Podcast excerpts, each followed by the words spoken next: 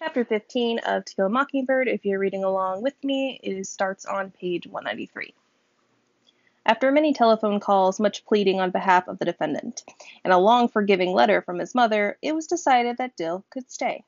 We had a week of peace together. After that little, it seemed, a nightmare was upon us. It began one evening after supper. Dill was over. Aunt Alexandra was in her chair in the corner, Atticus was in his. Jem and I were on the floor reading. It had been a placid week. I had minded Auntie. Jem had outgrown the tree house, but helped Dill and me construct a new rope ladder for it. Dill had hit upon a foolproof plan to make Boo Radley come out at no cost to ourselves. Placed a trail of lemon drops from the back door to the front yard, and he'd follow it, like an ant. There was a knock on the front door. Jem answered it and said that it was Mr. Heck Tate. Well, ask him to come in, said Atticus. I already did. There's some men outside in the yard. They want you to come out. In Maycomb, grown men stood outside in the front yard for only two reasons death and politics. I wondered who had died. Jem and I went to the front door, but Atticus called, Go back in the house. Jem turned out the living room lights and pressed his nose to a window screen. Aunt Alexandra protested. Just for a second, Auntie. Let's see who it is, he said. Dill and I took another window. A crowd of men was standing around Atticus. They all seemed to be talking at once. Moving him to the county jail tomorrow, Mr. Tate was saying. I don't look for any trouble, but I can't guarantee there won't be any. Don't be foolish, Heck, Atticus said. This is Maycomb. Said I was just uneasy. Heck, we've got one postponement of this case just to make sure there's nothing to be uneasy about. This is Saturday, Atticus said. Trial will probably be Monday. You can keep keep him one night, can't you? I don't think anybody in Maycomb will begrudge me yeah, begrudge me a client with times this hard. There was a murmur of glee that died suddenly when Mr. Link Deas said, Nobody round here's up to anything. It's that old Sarum bunch I'm worried about. Can't you get a what is it, heck? Change of venue, said Mr. Tate. Not much point in that now, is it? Atticus said something inaudible. I turned to Jem, who waved me to silence. Besides, Atticus was saying, You're not scared of that crowd, are you? Know how they do when they get shinnied up. They don't usually drink on Sunday. They go to church most of the day, Atticus said. This is a special occasion, though, someone said. They murmured and buzzed until Auntie said if Jem di- didn't turn on the living room lights, he would disgrace the family. Jem didn't hear her. Don't see why you touched it in the first place, Mr. Link Deas was saying. You got everything to lose from this, Atticus, and I mean everything. Do you really think so? This was Atticus's dangerous question. Do you really think you want to move there, Scout? Bam, bam, bam, and the checkerboard was swept clean of my men. Do you really think that, son? Then read this. Jem would struggle the rest of an evening through the speeches of Henry W. Grady. Link. That boy might go to the chair, but he's not going till the truth's told. Atticus's voice was even. Even. And you know what the truth is. There was a murmur among the group of men, made more ominous when Atticus moved back to the bottom front step and the men drew nearer to him. Suddenly, Jem screamed, Atticus, the telephone's ringing. The men jumped a little and scattered. They were people we saw every day merchants, in town farmers. Dr. Reynolds was there. So was Mr. Avery. Well, answer it, son, called Atticus. Laughter broke them up. When Atticus switched on the overhead light in the living room, he found Jem at the window, pale except for the vivid mark of the screen on his nose. Why on earth are you all sitting in the dark? he asked. Jem watched him go to his chair and pick up the evening paper. I sometimes think Atticus subjected every crisis of his life to tranquil evaluation behind the mobile register of the Birmingham News and the Montgomery Advertiser. They were after you, weren't they? Jem went to him. They wanted to get you, didn't they? Atticus lowered the paper and gazed at Jem. What have you been reading? he asked. Then he said gently, No, son. Those were our friends. It wasn't a, a gang? Jem was looking for the corners of his eyes. Atticus tried to stifle a smile, but didn't make it. No. We don't have mobs and that nonsense in Maycomb. I've never heard of a gang in Maycomb. Ku Klux got after some Catholics one time. Never heard of any Catholics in Maycomb either, said Atticus. You're confusing that with something else. Way back, about 1920, there was a Klan, but it was a political organization more than anything. Besides, they couldn't find anybody to scare. They paraded by Mr. Sam Levy's house one night, but Sam just stood on his porch and told 'em things had come to a pretty pass. He'd sold them he'd sold um the very sheets on their backs. Sam made 'em so ashamed of themselves they went away. The Levy family met all criteria for being fine folks. They did the best they could with the sense they had, and they had been living on the same plot of ground in Maycomb for five generations. The Ku Klux is gone, said Atticus. It'll never come back. I walked home with Dill and returned in time to overhear Atticus saying to Auntie, In favor of Southern womanhood as much as anybody, but not for preserving polite fiction at the expense of human life. Pronouncement that made me suspect they had been fussing again. I sought Jem and found him in his room on the bed, deep in thought. Have they been at it? I asked. Sort of. She won't let him alone about Tom Robinson. She almost said Atticus was disgracing the family, Scout. I'm scared. Scared of what? Scared about Atticus. Somebody might hurt him. Jem preferred to remain mysterious. All he would say to my questions was, Go on and leave me alone. Next day was Sunday. In the interval between Sunday and school and church, when the congregation stretched its legs, I saw Atticus standing in the yard with another knot of men. Mr. Heck Tate was present, and I wondered if he had seen the light. He never went to church. Even Mr. Underwood was there. Mr. Underwood had no use for any organization but the Maycomb Tribune, of which he was the sole owner, editor, and printer. His days were spent on his linotype, where he refreshed himself occasionally from an ever present gallon jug of cherry wine. He rarely gathered news. People brought it to him. It was said he made up every edition of the Maycomb Tribune out of his own head and wrote it down on the linotype. This was believable. Something must have been up to haul Mr. Underwood out. I caught Atticus coming in the door, and he said that they'd moved Tom Robinson to the Maycomb jail. He also said, more to himself than to me, that if they'd kept him there in the first place, there wouldn't have been any fuss. I watched him take his seat on the third row from the front, and I heard him rumble, Near my God to thee, some notes behind the rest of us. He never sat with Auntie, Jem, and me. He liked to be by himself in church. The fake, the fake peace that prevailed on Sundays was made more irritating by Aunt Alexandra's presence. Atticus would flee to his office directly after dinner, where, if we sometimes looked in on him, we would find him sitting back in his swivel chair reading. Aunt Alexandra composed herself for a two hour nap and dared us to make any noise in the yard. The neighborhood was resting. Jem in his old age had taken to his room with a stack of football magazines, so Dill and I spent our Sundays creeping around in deer pasture in deer's pasture. Shooting on Sundays was prohibited, so Dill and I kicked Jem's football around the pasture for a while, which was no fun. Dill asked if I'd like to have a poke at Boo Radley.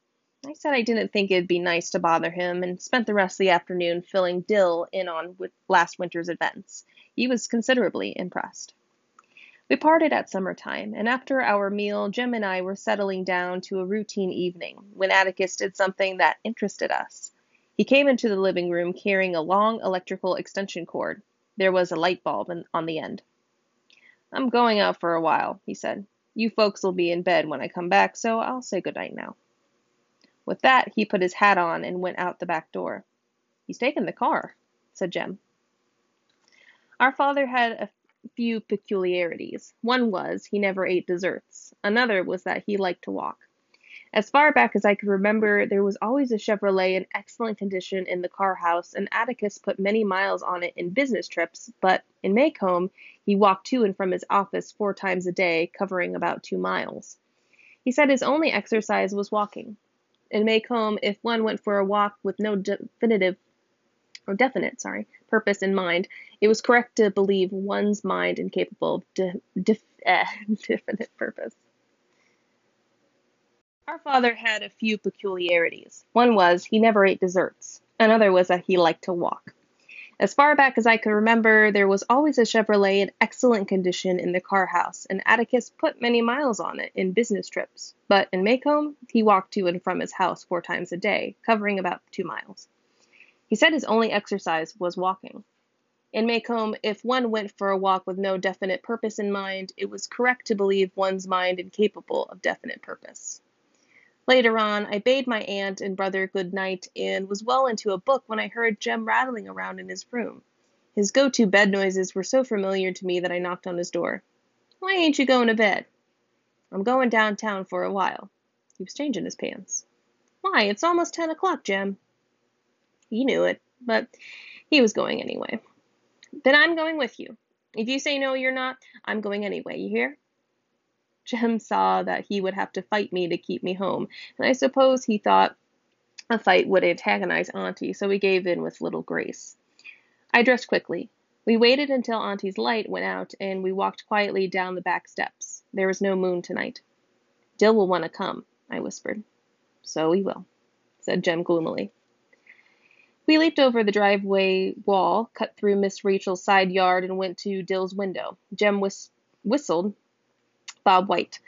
Dill's face appeared at the screen, disappeared, and five minutes later he unhooked the screen and crawled out. An old campaigner. He did not speak until we were on the sidewalk. What's up? Jem's got the look arounds, an affliction Calpurnia said all boys caught at his age. I've just got this feeling, Jem said. Just this feeling. We went by Mrs. DuBose's house, standing empty and shuttered, her camellias grown up in weeds and Johnson grass. There were eight more houses to the post office corner. The south side of the square was deserted. Giant monkey puzzle bushes bristled on each corner, and between them an iron hitching rail glistened under the street lights. A light shone in the co- county toilet, otherwise, the side of the courthouse was dark. A larger square of stores surrounded the courthouse square. Dim lights burned from deep within them. Atticus's office was in the courthouse when he began to when he began his law practice, but after several years of it, he moved to quieter quarters in the Maycomb Bank building. When we rounded the corner of the square, we saw the car parked in front of the bank. He's in there, said Jem. But he wasn't.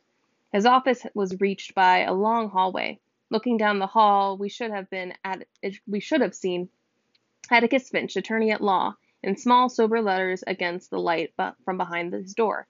It was dark. Jem peered in the bank door to make sure. He turned the knob. The door was locked. Let's go up the street. Maybe he's visiting Mr. Underwood. Mr. Underwood was, er, or Mr. Underwood not only ran the Maycomb Tribune office, he lived in it. That is, above it. He covered the courthouse and jailhouse news simply by looking out his upstairs window. The office building was on the northwest corner of the square, and to reach it, we had to pass the jail. The Maycomb jail was the most venerable and hideous of the county's buildings. Atticus said it was like something cousin Joshua St. Clair might have designed. It was certainly someone's dream. Starkly out of place in a town of square faced stores and steep roofed houses, the Maycomb jail was a miniature Gothic joke, one cell wide and two cells high, complete with tiny battlements and flying buttresses. Its fantasy was heightened by its red brick facade and the thick steel bars at its ex- ecclesiastical windows. It stood on no lonely hill, but was wedged between Tyndall's, Tyndall's, Tyndall's, Tyndall's hardware store and the Maycomb Tribune office. The jail was Maycomb's only conversation piece. It, its detractors said it looked like a Victorian privy, its supporters said it gave the town a good, solid, respectable look, and no stranger would ever suspect that it was full of N words. As we walked up the sidewalk, we saw a solitary light burning in the distance. That's funny, said Jem. Jail doesn't have an outside light. Looks like it's over the door, said Dill. A long extension cord ran between the bars of a second floor window and down the side of the building. In the light from its bare bulb, Atticus was sitting propped against the front door. He was sitting in one of one of his office chairs, and he was reading, oblivious of the night bugs dancing over his head. I made to run, but Jem caught me. Don't go to him, he said. He might not like it. He's all right. Let's go home. I just wanted to see where he was. We were taking a short cut across the square when four dusty cars came in from the Meridian Highway, moving slowly in a line. They went around the square, past the bank building, and stopped in front of the jail. Nobody got out. We saw Atticus look up from his newspaper. He closed it, folded it deliberately, dropped it in his lap, and pushed his hat to the back of his head. He seemed to be expecting them. Come on, whispered Jem. We streaked across the square, across the street, until we were in the shelter of the Jitney jungle door. Jem peeked up the sidewalk. We can get closer, he said. We ran to Tyndall's. Did I already agree with Tyndall? Tyndall? Tyndall, yeah. Hard. we ran to Tyndall's hardware door, near enough at the same time discreet. In ones and twos, men got out of the cars. Shadows became substance as lights revealed solid shapes moving toward the jail door. Atticus remained where he was. The men hid him from view. He in there, Mr. Finch? A man said. He is, we heard Atticus answer, and he's asleep. Don't wake him up. In obedience to my father, they there followed what I later realized was a sickeningly comic aspect of an unfunny situation. The men talked in near whispers. You know what we want? Another man said. Get aside from the door, Mr. Finch. You can turn around and go home again, Walter, Atticus said pleasantly. Heck Tate's around somewhere. The hell he is, said another man. Heck's bunches so deep in the woods they won't go out and get out till morning. Indeed. Why so? Called him off on a snipe hunt, was a succinct answer. Didn't you think that of that, Mr. Finch? Thought about it, but didn't believe it. Well then, my father's voice was still the same. That changes things, doesn't it? It do. Another deep voice said. Its answer was a shadow. Do you really think so? This was the second time I heard Atticus ask that question in two days, and it meant somebody's man would get jumped. This was too good to miss. I broke away from Jem and ran as fast as I could to Atticus. Jem shrieked and tried to ch- catch me, but I had a lead on him and Dill. I pushed my way through dark, smelly bodies and burst into the circle of light. Hey, Atticus! I thought he would have a fine surprise, but his face killed my joy. A flash of plain fear was going out his eyes, but returned when Dill and Jem wriggled into his light, into the light.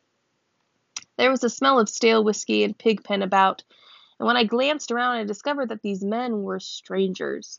They were not the people I saw last night. Hot embarrassment shot through me. I had leaped triumphantly into a ring of people I had never seen before. Atticus got up from his chair, but he was moving slowly, like an old man. He put the newspaper down very carefully, adjusting its creases with lingering fingers. They were trembling a little. Go home, Jem. Take Scout and Dill home. We were accustomed to prompt, if not always cheerful acquiescence to Atticus, Atticus's instructions, but from the way he stood, Jem was not thinking of, bu- of budging. Go home, I said. Jem shook his head. As Atticus's fists went to his hips, so did Jem's, and as they faced each other, I could see little resemblance between them. Jem's soft brown hair and eyes, his oval face and snug fitting ears were our mother's, contrasting oddly with Atticus's graying black hair and square cut features, but they were somehow alike. Mutual defiance made them alike. Son, I said go home. Jem shook his head. I'll send him home, a burly man said, and grabbed Jem roughly by the collar. He yanked Jem nearly off his feet. Don't you catch him. I kicked the man swiftly. Barefooted, I was surprised to see him fall back in real pain. I intended to kick his shin, but aimed too high. That'll do, Scout. Atticus put his hand on my shoulder. Don't kick folks. No, he said, as I was pleading justification. Ain't nobody gonna do Jem that way, I said. All right, Mr. Finch. Get him out of here, someone growled. You got fifteen seconds to get him out of here. In the midst of this strange assembly, Atticus stood trying to make Jem mind him. I ain't going, was the steady answer to Atticus's threats, requests, and finally, Please, Jem, take them home. I was getting a bit tired of that, but felt Jem had his own reasons for doing as he did, in view of his prospects once Atticus did get him home. I looked around the crowd. It was a summer's night, but the men were dressed, most of them, in overalls and denim shirts buttoned up to the collars. I thought they must be cold natured, as their sleeves were unrolled and buttoned at the cuffs. Some wore hats pulled firmly down over their ears. They were sullen looking, sleepy eyed men who seemed unused to late hours. I sought once more for a familiar face, and the center of the semicircle I found one. Hey, Mr. Cunningham. The man did not hear me, it seemed. Hey, Mr. Cunningham, how's your entailment getting along? Mr. Walter Cunningham's legal affairs were well known to me. Atticus had once described them at length. The big man blinked and hooked his thumbs in his overall straps. He seemed uncomfortable. He cleared his throat and looked away. My friendly overture had fallen flat. Mr. Cunningham wore no hat, and the top half of his forehead was white in contrast to his sun scorched face, which led me to believe that he wore one most days. He shifted his feet, clad in heavy work shoes. Don't you remember me, Mr. Cunningham? I'm Jean Louise Finch. You brought us some hickory nuts one time, remember? I began to sense the futility one feels when unacknowledged by a chance acquaintance. I go to school with Walter, I began again. He's your boy, ain't he? Ain't he, sir? Mr. Cunningham was moved to a faint nod. He did know me, after all. He's in my grade, I said. And he does write well. He's a good boy, I added. A real nice boy. We brought him home for dinner one time. Maybe he told you about it. I beat him up one time, but he was real nice about it. Tell him hey for me, won't you? Atticus had said it was the polite thing to talk to people about what they were interested in, not about what you were interested in. Mr. Cunningham displayed no interest in his son, so I tackled his entailment once more in a last ditch effort to make him feel at home. Entailments are bad, I was advising him, when I slowly awoke to the fact that I was addressing the entire aggregation. The men were all looking at me. Some had their mouths half open. Atticus had stopped poking at Jem. They were standing together beside Dill. Their attention amounted to fascination. Atticus's mouth even was half open, an attitude he had once described as uncouth. Our eyes met and he shut it. Well, Atticus, I was just saying to Mr. Cunningham that entailments are bad and all that, but you said not to worry. It takes a long time sometimes that you all ride it out together. I was slowly drying up, wondering what idi- idiocy I had committed. Entailments seemed all right enough for a living room talk. I began to feel sweat gathering at the edges of my hair. I could stand anything but a bunch of people looking at me. They were quite still. What's the matter? I asked. Atticus said nothing. I looked around and up at Mr. Cunningham, whose face was equally impassive. Then he did a peculiar thing. He squatted down and took me by both shoulders. I'll tell him you and I'll tell him you said hey, little lady, he said. Then he straightened up and waved a big paw. Let's clear out he called. Let's get going, boys. As they had come in ones and twos, the men shuffled back to their ramshackle cars. Doors slammed, engines coughed, and they were gone. I turned to Atticus, but Atticus had gone to the jail and was leaning against it with his face to the wall. I went to him and pulled a sleeve. Can we go home now? He nodded, produced his handkerchief, gave his face a going over, and blew his nose violently. Mr. Finch? A soft, husky voice came from the darkness above. They gone? Atticus stepped back and looked up. They've gone, he said. Get some sleep, Tom. They won't bother you any more. From a different direction, another face cut crisply through the night. Damn tootin' they won't. Had you covered all the time, Atticus. Mr. Underwood and a double barreled shotgun were leaning out of his window above the Maycomb Tribune office. It was long past my bedtime, and I was growing quite tired. It seemed that Atticus and Mr. Underwood would talk for the rest of the night, Mr. Underwood out the window and Atticus up at him. Finally, Atticus returned, switched off the light above the jail door, and picked up his chair. Can I carry it for you, Mr. Finch? asked Dill. He had he had not said a word the whole time. Why, thank you, son. Walking toward the office, Dill and I fell into step behind Atticus and Jem. Dill had encumbered by, or Dill was encumbered by the chair, and his pace was slower. Atticus and Jem were well ahead of us, and I assumed that Atticus was giving him hell for not going home. But I was wrong. As they passed under a street light, Atticus reached out and massaged Jem's hair, his one gesture of affection.